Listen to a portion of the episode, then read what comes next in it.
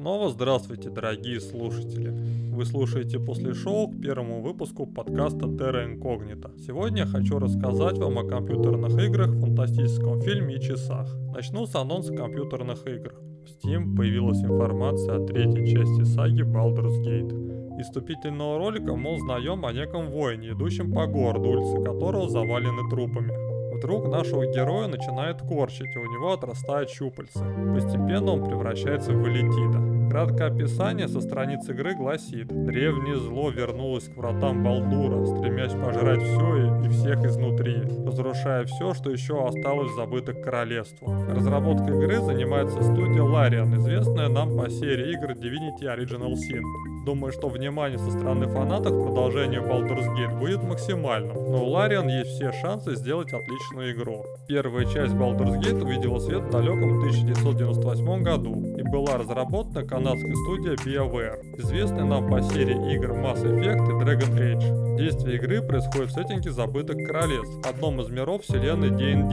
Элитиды — это вымышленные существа, обитающие в подземном мире. Внешне они похожи на гуманоидов щупальцами и напоминают знаменитого Ктулху, созданного Говардом Лавкрафтом. Элитиды — сильные псионики и телепаты, способные полностью подавить волю человека и подчинить его себе. Они питаются мозгами других живых существ, в том числе и людей. Размножаются они с помощью личинок, которые внедряют в тела своих жертв. Постепенно тело жертвы мутирует мутируют и личинки получают над ними полный контроль. Дата выхода игры пока неизвестна, как и ее стоимость. Думаю, стоить она будет в районе 2000 рублей. Осталось только дождаться выхода.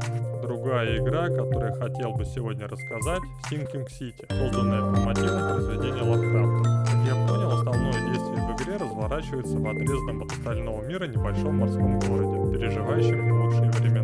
Это, как и название игры, наводит на мысли о глубоководных. Глубоководные — это такие рыболюды, созданные Лавкрафтом, похожие на Мурманов. Они живут на дне океана и выменивают золото на человеческих женщин, которые нужны им для размножения. Ранее уже выходила игра под названием Call of Cthulhu, не надо путать ее с игрой 2018 года, которая нам довольно подробно рассказывали о сюжете Тени над Инсмутом и показывали глубоководных. Вообще с экранизацией и переносом в компьютерные игры произведения Лавкрафта получается не очень хорошо. Тому пример недавний Call of Cthulhu, который начинался вроде оказался полным отстоем. Из сравнительно неплохих экранизаций я могу вспомнить Реаниматора и Зловещих мертвецов, но большинство фильмов получилось низкобюджетным трэш. Экранизировать Лавкрафта тяжело, потому что его книги основаны на так называемом космическом ужасе, когда обычные люди сталкиваются с чем-то совершенно чуждым, пришедшим из других миров. И понять это совершенно невозможно. Разрабатывает Sinking City украинская компания Frogware, известная нам по серии игр о Шерлоке Холмсе. Игра вышла 27 июня, и я обязательно в нее поиграю, о чем расскажу вам в следующем после шоу. Надеюсь, она получится неплохой.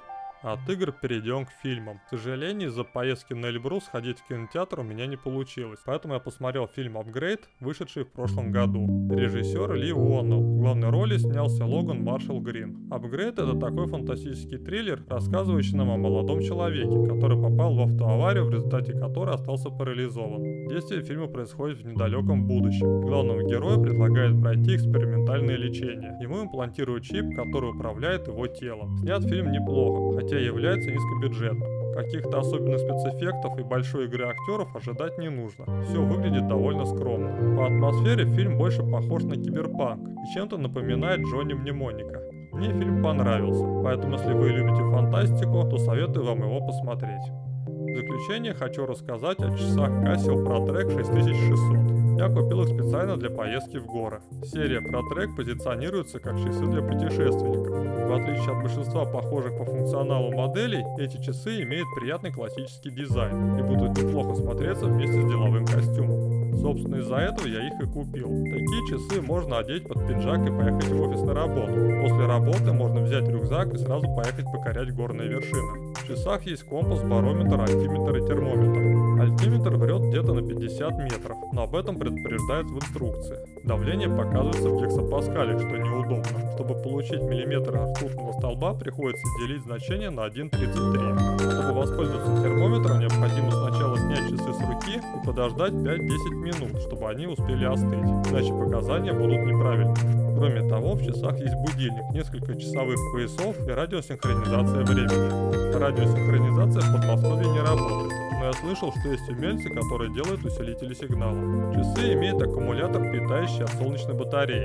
По заявлению производителя, ресурса аккумулятора должно хватить на 10 лет, после чего его следует заменить. На мой взгляд, солнечная батарея это в большей степени маркетинговый ход, чем реальное преимущество по сравнению с обычными батарейками. Выгода здесь может быть лишь в том, что если вы окажетесь вдали от цивилизации, то часы у вас внезапно не остановятся, а будут продолжать ходить. Мне не очень понравился тряпичный ремешок, который идет вместе с часами, хотя возможно это дело вкуса, но по мне каучуковый ремень смотрелся бы лучше. Его можно приобрести отдельно. В остальном я остался доволен часами. Они точно показывают время, можно баловаться всякими плюшками вроде альтиметра и барометра и имеют приятный дизайн. На этом я буду с вами прощаться. До новых встреч, увидимся в следующем выпуске. Пока.